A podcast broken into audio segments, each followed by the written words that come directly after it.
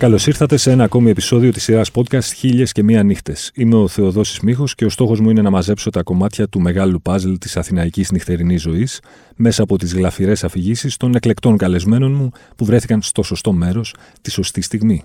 Για να μας ακούτε, ακολουθήστε τη σειρά Χίλιες και Μία Νύχτες του One Man σε Spotify, Apple Podcasts και Google Podcasts. Μαζί μου σήμερα ένας καταξιωμένος και πολυδιαβασμένος συγγραφέας, του οποίου μάλιστα το νέο βιβλίο με τίτλο Υπήρξα τόσοι άλλοι μόλις κυκλοφόρησε από τις εκδόσεις Καστανιώτη. Κυρίες και κύριοι, ο Αλέξης Σταμάτης. Καλώς ήρθες Αλέξη. Το τιμόνι είναι στα ε, χέρια σου. Το τιμόνι είναι ε, στα ναι. χέρια σου λοιπόν, όπως σου λέω, ε, οπότε ελπίζω να είσαι έτοιμος να μας πας μια βόλτα στο χρόνο και στο χώρο. Μια φορά και έναν καιρό λοιπόν ήταν ο Αλέξης Σταμάτης. Μια φορά και έναν καιρό λοιπόν ήμουν εγώ και ήμουν πολύ πιτσιρικάς γιατί αυτή η ιστορία που θα πω ε, ήταν γύρω, ήμουν γύρω στα 15 ε, τότε για να βάλω και λίγο το πλαίσιο της εποχής ε, έμενα με τη μητέρα μου γιατί εγώ είμαι παιδί χωρισμένων γονέων και μέχρι τα 13 έμεινα με τον πατέρα μου σε μια έτσι πιο αυστηρή δομή. Μετά πήγα με τη μάνα μου, η οποία είναι καλλιτέχνης και τα πράγματα γίνανε πολύ πιο ελεύθερα σε βαθμό που να κάνω παρέα με τις παρέες της. Μιλάμε ότι είμαστε τώρα ε, μετά τη μεταπολίτευση, δηλαδή το 15 ήμουνα το 75. Τότε λοιπόν ε, η μάνα μου έκανε πολύ παρέα με τα λεγόμενα παιδιά του ελευθέρου θεάτρου.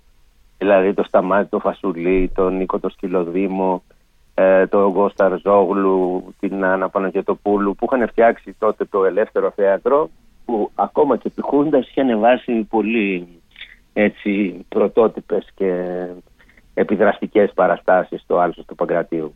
Έτσι λοιπόν κάναμε παρέα αρκετή γιατί με έπαιρνε η μάνα μου στις παρέες της και περνούσα θαύμα γιατί ήμουνα με άτομα πανέξυπνα και με φοβερό χιούμορ ε, και το βράδυ, δηλαδή πολλά βράδια, σχεδόν και δύο-τρία τη βδομάδα ε, είχαν τη συνήθεια να πηγαίνουν στο χάραμα. Το χάραμα είναι, ήταν μάλλον ένα θρελικό στέκι όπου έπαιζε ο Τσιτσάνης συνήθως μαζί με την Μπέλου.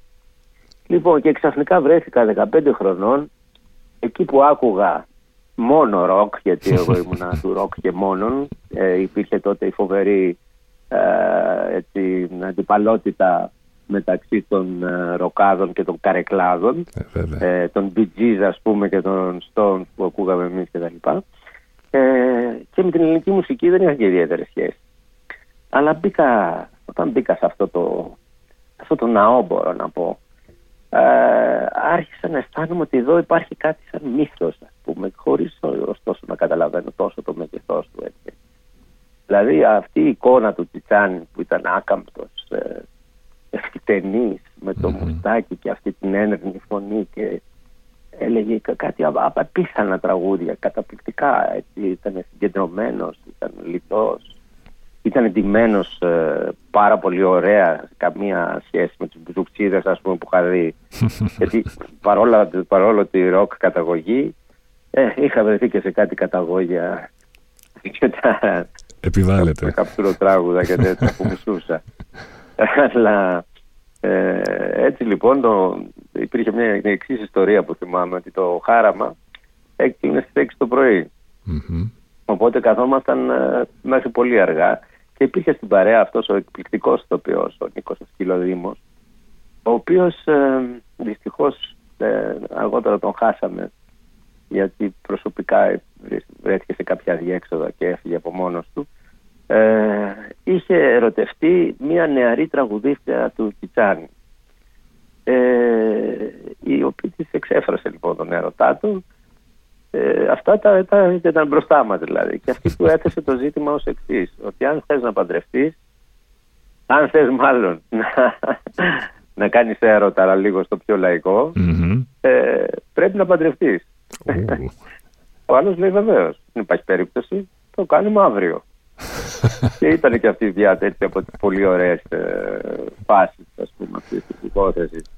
Ε, συν της άλλης, εκεί σύχναζαν ας πούμε άνθρωποι οι οποίοι δεν περίμενες ή μάλλον περίμενες, αλλά δεν περίμενες να τους βλέπεις όλους μαζί εκεί. Όπως ο Ταρούχης, ο Χατζηδάκης, ε, ε, η μουσική έπαιζε στα παρασκηνιά κου, κουτόσπιρτα αυτό το παιχνίδι που αν θυμάσαι παίζαμε και το ένα έπρεπε να καπελώσει το άλλο για να κερδισουμε Ε, υπήρχε μάλιστα ένας τύπος ο οποίος λεγόταν Ευαγγέλης και εμφάνιζε φωτογραφίες, έπαιρνε φωτογραφίες μάλλον και τις εμφάνιζε πίσω, στο πίσω μέρος του μαγαζιού με ένα αυτοσχέδιο ε, θάλαμο.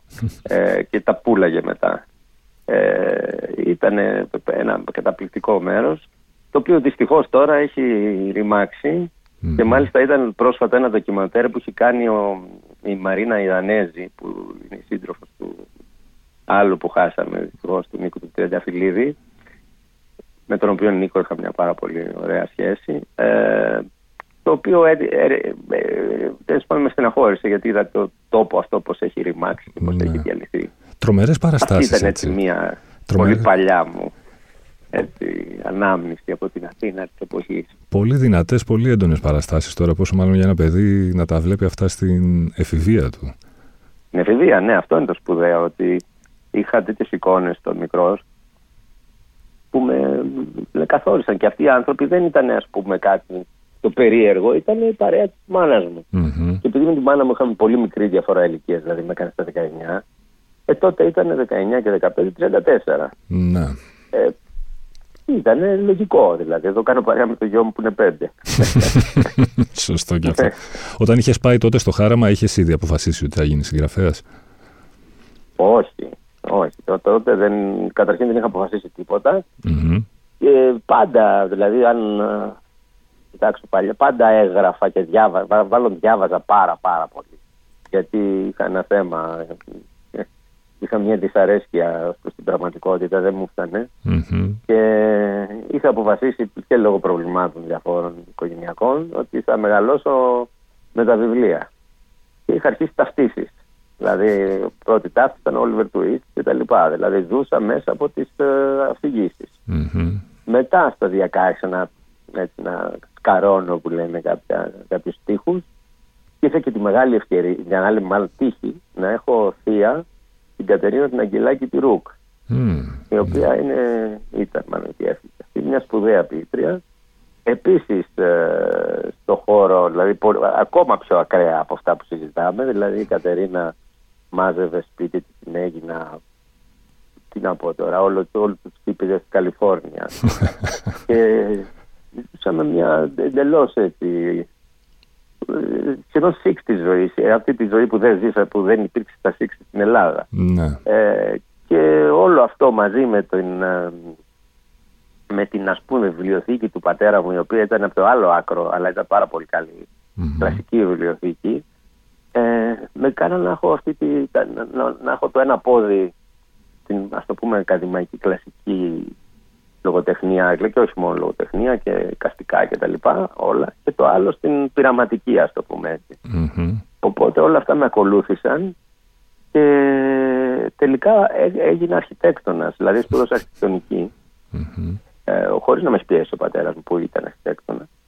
Αλλά νόμιζα ότι η αρχιτεκτονική είναι η μητέρα των τεχνών και όντως, ας πούμε, οι σπουδές μου ήταν πάρα πολύ χρήσιμες και για αυτό που κάνω τώρα, τρομερά χρήσιμες. Γιατί αυτό που σε μαθαίνει η αρχιτεκτονική είναι να δομείς ένα χάος. Mm. Δηλαδή, αρχίζεις με ένα γιαπί, με ένα τίποτα, μια λευκή σελίδα και αρχίζεις και σηκώνεις ένα κτίριο. Έτσι. Στην περίπτωση αυτή είναι κτίριο, στην περίπτωσή μας είναι κείμενο. Είναι πάρα πολλά κοινά έχουν αρχιτεκτονική και λογοτεχνία. Και για να γίνω και πιο σαφής, άρχισα να γράφω λοιπόν τα πρώτα μου ποίηματα, τα οποία ντρεπόμουν να δείξω. Και πάλι από το, το, κύκλο της μάνας μου ήρθε ένας καλός άνθρωπος, πολύ φίλος, ο Κώστας ο Παπαγεωργίου, και με ενθάρρυνε να βγάλω το πρώτο μου. Mm-hmm. Ε, και μετά, εντάξει, το δεύτερο πήρε βραβείο. Ε, μετά τέλειωσα μια ιστορία που είχαμε το ποτό πολύ έντονη για 10 χρόνια. Και με το που τέλειωσα το ποτό, άρχισα να γράφω και πεζά. Και με το δεύτερο πεζό που ήταν το Μπάρφλομπε, ναι. το έκανε επιτυχία και μεταφράστηκε σε 7-8 χώρες. Άρχισε να γυρνάω και τον κόσμο. Mm-hmm. Έχεις μιλήσει, έχεις μιλήσει ανοιχτά επανειλημμένα για την ε, σχέση που προανέφερες τώρα με το ποτό. Αυτό με το αλκοόλ. Με το αλκοόλ, ναι. Αυτό προέκυψε γιατί ήσουν, πώς να το πω, νέος και σε είχε εγωιτεύσει ο μύθος των καταχρήσεων για τους συγγραφείς, ξέρεις, όλη αυτή η μπουκοφσκική παραφιλολογία, να την πω έτσι. Κοίταξε, εγώ ήμουν ένα άτομο πολύ ακραίο. Δηλαδή, ε, θα σου πω άλλα παραδείγματα. Όταν άρχισα να καπνίζω, ε, δεν κάπνιζα δύο τσιγάρα, κάπνιζα δύο πακέτα, ας πούμε. Καλά, τώρα το έχω κόψει εδώ και χρόνια. Ε, δεν είχα το μέτρο καθόλου σε τίποτα. Και επίσης ταυτόχρονα διάφορα θέματα της εποχής ε, είχα δει ότι η χρήση του αλκοόλ με βοηθούσε. Αλλά άλλο η χρήση του αλκοόλ. Δηλαδή το, το, μέχρι που όταν πήγαινα φροντιστήριο, δηλαδή που ήμουν 17, πήγαινα με δυο ούζα. Αλλά εντάξει, άλλο δύο ούζα και άλλο το ότι σιγά σιγά ε, άρχισε αυτό το πράγμα να, να παίρνει το πάνω δηλαδή από ένας πότης, ας πούμε, έγινε αυτό που λέμε αλκοολικός, γερά αλκοολικός. Βοήθησε και σε αυτό η αγγλια η οποία κατά τα άλλα ήταν μια πάρα πολύ ωραία εμπειρία στα μεταπτυχιακά που έκανα. Αλλά εκεί ναι, το, το πήγαινε και ο καιρός και όλα αυτά και, και η μύθη βέβαια που είπες, Ρεμπό, οι κατεραμένοι ποιητές και έργα και όλα αυτά τα οποία ε, δεν, τώρα καταλαβαίνεις ότι τι σημαίνει αυτοκαταστροφή, τι σημαίνει ναι. να έχεις, ας πούμε, σαν τον Μόρισον πεθάνεις στα 27, δηλαδή είναι κάτι το αδιανόητο. Mm-hmm. Ε, έχω ζήσει άλλα 36 χρόνια από τότε ήδη.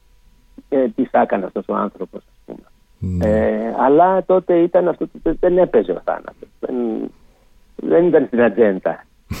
Θυμάμαι είχα δει ένα γαλλικό φιλμ που λεγόταν ε, δεν θα ζήσουμε ως τα, μετά τα 30 δεν ζούμε, ξέρω εγώ, κάπως έτσι. Και μου είχε επηρεάσει πολύ, δηλαδή, ότι εντάξει, μέχρι τα 30 είναι όλα και μετά δεν είναι τίποτα. Ναι. Εδώ πια τα 30 αρχίζουν οι άνθρωποι ζωή Σωστό και αυτό. Ε, τέλος πάντων όλη αυτή η κατάσταση μαζί με είχε πάρει πολύ χαμηλά σε βαθμό που ε, εντάξει είναι γνωστά πλέον τα πράγματα. Η εξάρτηση είναι κάτι το πολύ άγριο ε, και θέλει δύο πράγματα. Αποδοχή πρώτα και μετά ειδικούς. Ε, mm. Ως προς την ε, αποδοχή ε, με βοήθησε και μία φίλη μου τέλος πάντων που είχα γνωρίσει τότε. Γιατί εγώ δεν το παραδεχόμουν όπως κάθε αλκοολικός. και ένα σκληρό πράγμα επίσης είναι και το να καταφέρεις να το κόψεις κανονικά δηλαδή. Ε, γιατί και το, τα στερετικά και όλα αυτά είναι πολύ δύσκολα πράγματα. Έχετε στον πάτο σε μια κολλασμένη κατάσταση. Αλλά το reward ας πούμε είναι... Δηλαδή σε μένα ήταν εκθαμποτικό, δηλαδή πήγα από τη μια άκρη στην άλλη.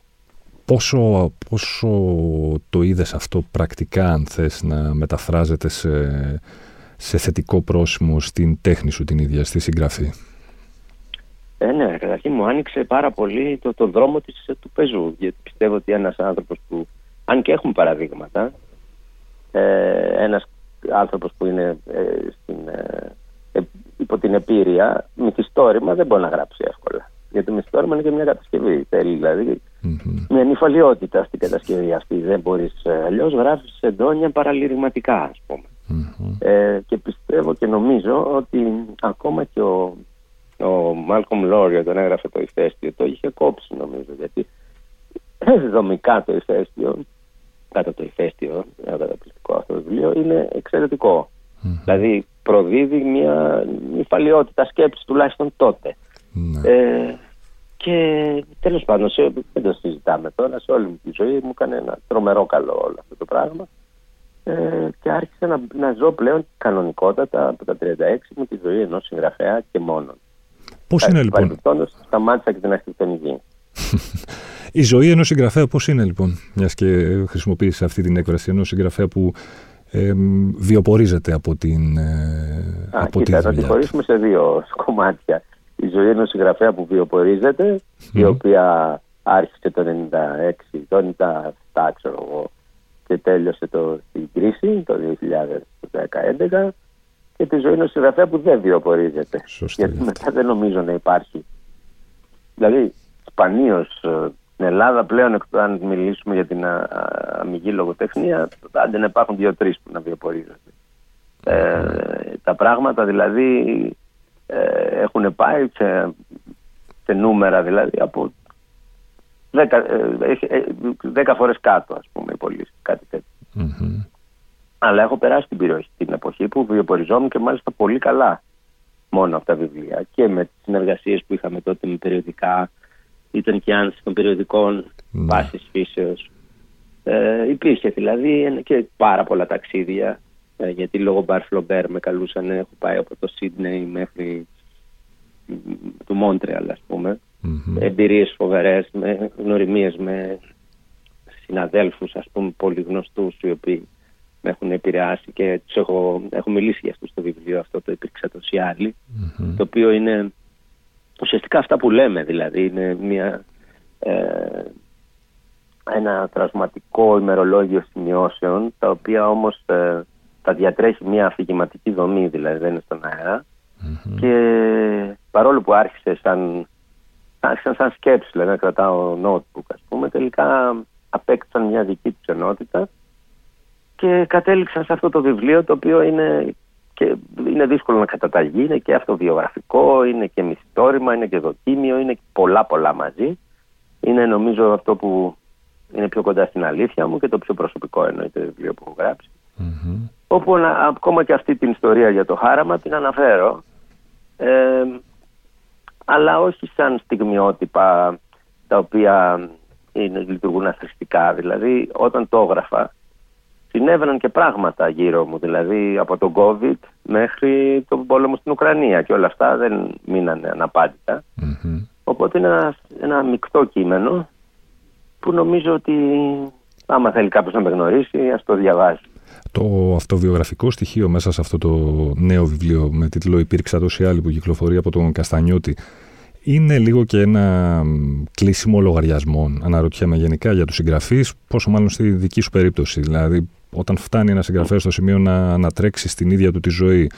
Ε, γιατί ναι, πλανάται πάντα η απορία, όπως γράφεις εδώ πέρα, ο ίδιος πια πού είναι; Ε, άρα ναι, ναι, έχει να κάνει και με ένα κλείσιμο λογαριασμό, μια, ένα γύρισμα σελίδας, ένα σημείο καμπής.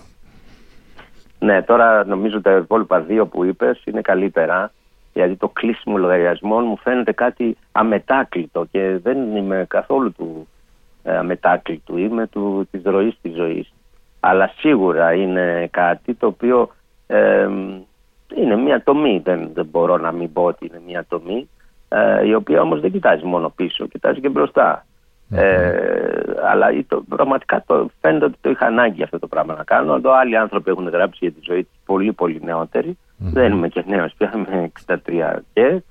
Ε, ε, κοίταξε, δεν, ποτέ δεν προγραμματίζω τα πράγματα, ούτε αυτό το προγραμμάτισα, ήρθε μόνο του. Τώρα όμως που το βλέπω, ε, μου κάνει καλό με την έννοια ότι ε, υπάρχει τώρα ένα, ε, πώς να το πω τώρα, ένα κειμενικό μάγμα ας πούμε, το οποίο με, με, με, με αφορά απόλυτα, το υπογράφω απόλυτα και το επόμενο δηλαδή που πρόκειται να γράψω αντίστοιχο δεν θα είναι το ίδιο, θα είναι το από εδώ και μετά. Ναι. Αν γράψω κάτι αντίστοιχο. Φυσικά, παρένθεση όλα αυτά, οτιδήποτε γράφει ένας συγγραφέας είναι αυτοβιογραφικό. δηλαδή, μπορώ να σου πω ότι πράγματα που υπάρχουν ή υπενήσονται εδώ μέσα υπάρχουν σε βιβλία μου μέσα από ήρωες Ε, το υλικό μας είμαστε εμείς. Τα πάντα είναι αυτοβιογραφία, λέγει ο Μπόρχε.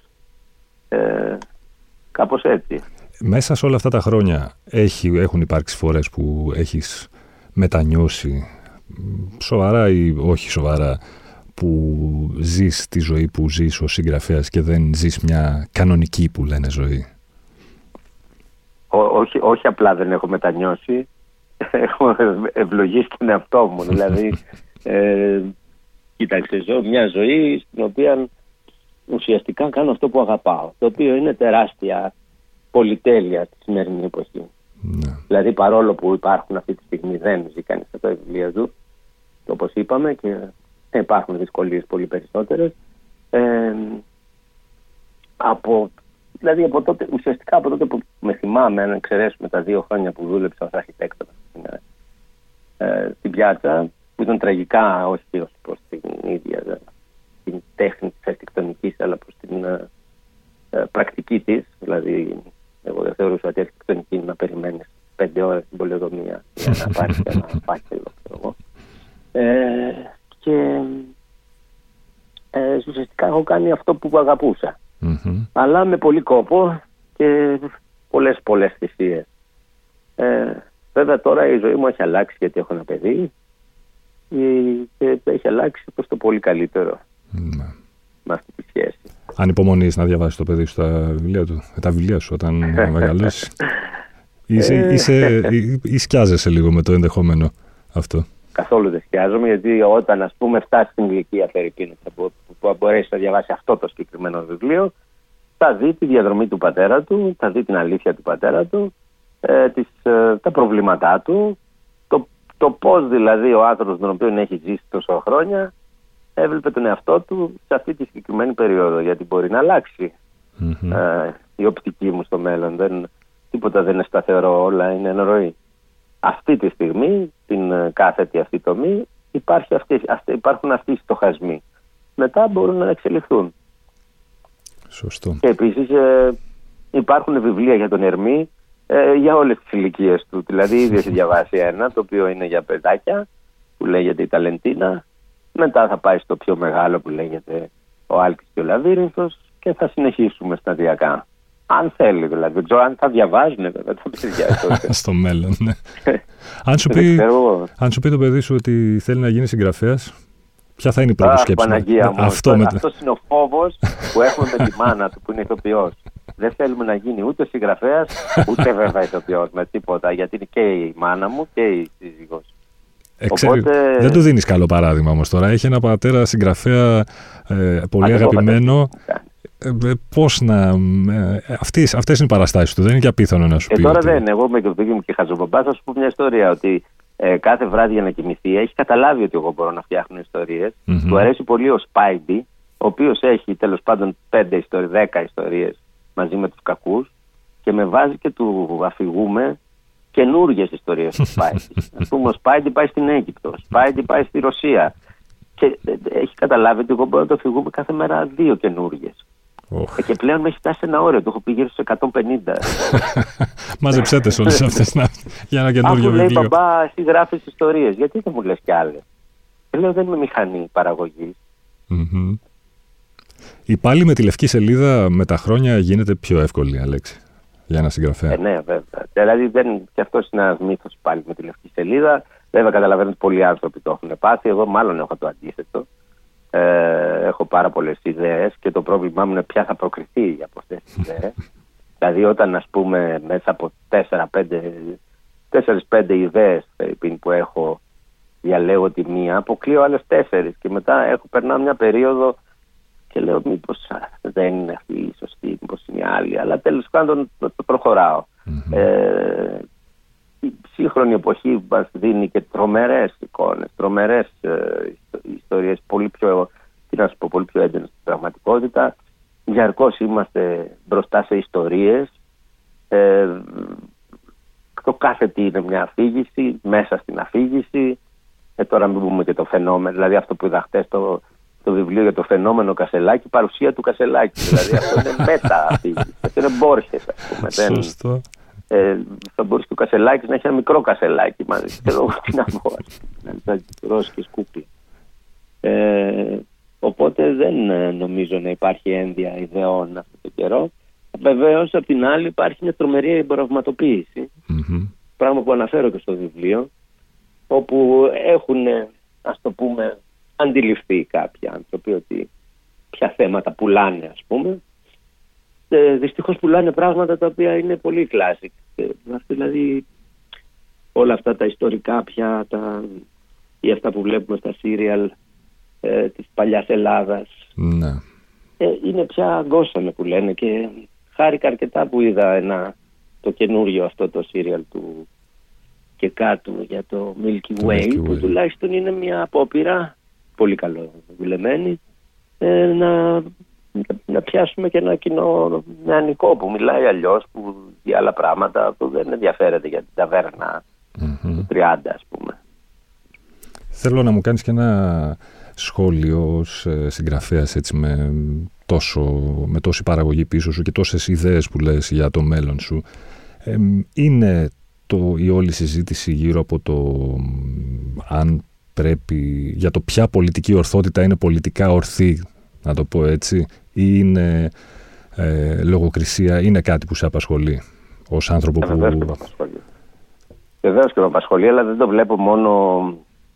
Δηλαδή προσπαθώ να το ξύσω και να δω τι βρίσκεται από πίσω. Δηλαδή βλέπω ότι όλες οι, οι αλλαγές στα πράγματα έχουν γίνει στην αρχή με, μια, με ένα φανατισμό, δηλαδή μια υπερβολή.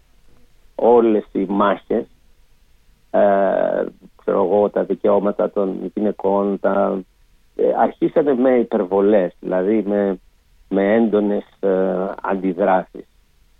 Ε, στην περίπτωση του να ε, εάν πολιτική ορθότητα μπορεί να πω το μόνο πιθανά καλό να σημαίνει να είμαστε πιο καλοί και ευγενικοί ο ένας με τον άλλον mm-hmm. είμαι υπέρ αλλά αν πολιτική ορθότητα σημαίνει λογοκρισία είμαι εντελώς κατά δηλαδή αυτά τα χιλιοεπομένα παραδείγματα που μπαίνουν στα βιβλία και τα ταινιάρουν mm-hmm. εδώ υπάρχουν στο εξωτερικό ειδικοί επιμελητές οι οποίοι αν ας πούμε εγώ γράψω ένα βιβλίο και έχω έναν ήρωα queer θα μου το επεξεργαστούν έτσι ώστε η εικόνα του queer να αντιστοιχεί σε αυτά τα προκαθορισμένα ε, στερεότυπα, πλαίσια, παύλα, πρωτόκολλα που έχουν αυτοί.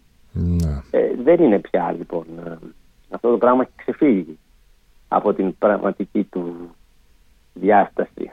Ε, το να έχεις ας πούμε το, το άγαλμα ενός ε, φασίστα ας πούμε στην πόλη σου και να μην το θες το καταλαβαίνω. Ε, γιατί έχουν αλλάξει πλέον. Τα, κάποια πράγματα αλλάζουν και, και γάλματα έχουν εξηλωθεί κλπ. Αλλά δεν μπορεί να αλλάξει τον πυρήνα του πολιτισμού δηλαδή. Δεν, δηλαδή τι θα γίνει, ας πούμε, θα αλλάξουμε και τον Όμηρο. Ναι, ε, αυτά τα, θα τελειώσουν πιστεύω γιατί είναι ε, φοβερά υπερβολικά. Αλλά και υπάρχουν υπερβολές σε όλα τα κινήματα. Και στο MeToo, το οποίο είναι φυσικά ένα πολύ καλό κίνημα και βοήθησε ήδη ε, και σε όλα, στην οικολογία, τα πάντα. Δηλαδή χρειάζεται μια σύγκρουση στην αρχή για να μπορεί να λιανθεί το έδαφος. Στην περίπτωση όμως της πολιτικής ορθότητας υπάρχει ε, το υποκειμενικό στοιχείο, το οποίο είναι. Δηλαδή, αν θέλουμε να το δούμε σοβαρά και δεν το πούμε μόνο καταγγελτικά. Καταγγελτικά είμαστε όλοι εναντίον. Δεν το συζητώ δηλαδή. Δεν μπορώ να φανταστώ ποτέ κανείς να μου αλλάξει μία λέξη, όχι. δεν θα τους δεχόμουν ποτέ. Όμως βλέπεις ότι υπάρχουν στην Αμερική, ας πούμε, υπάρχουν οργανωμένο. Ε, Πώς να το πούμε τώρα, υπάρχει δίκτυο και υπάρχει χώρος ο οποίος ασχολείται με αυτά. Ναι. Δεν περνάνε τα βιβλία, περνάνε φίλτρο. Ναι, από τους λεγόμενους αναγνώστες ευαισθησίας. Ναι, ναι, βέβαια, αυτοί οι αναγνώστες ευαισθησίας. Τους οποίους έχει κάθε εκδοτικός Γιατί παίζονται λεφτά εκεί, κατάλαβες τι γίνεται. Ναι. Μπορεί να γίνει μια μήνυση και να αποσυρθεί το βιβλίο. Υπάρχουν φοβερά πράγματα. Μετά το νέο σου βιβλίο, επειδή λες ότι οι ιδέες ε, δεν στερεύουν στην περίπτωσή σου, μετά το υπήρξα τόσοι άλλοι, έχεις ξεκινήσει ήδη να ετοιμάζεις κάτι, έχεις, ε, επεξεργάζεσαι ναι, κάτι, σε ποια κατάσταση σε βρίσκουμε; Κοίταξε, έχω έτοιμο ένα και γράφω το μεθεπόμενο. Το οποίο μεθεπόμενο έχει να κάνει πολύ με την ε, εικονική πραγματικότητα και με το artificial intelligence okay. και με την τέχνη. Πάρα πολύ Αλλά μέχρι εκεί. Δηλαδή. Αλέξης, σε Τώρα, ευχαριστώ. δηλαδή είμαι εκεί. Τέλεια. Εγώ σε ευχαριστώ. Σε ευχαριστώ πάρα πολύ για τις ωραίες ιστορίες. Να είσαι πολύ καλά. Ραντεβού στα βιβλιοπολία λοιπόν.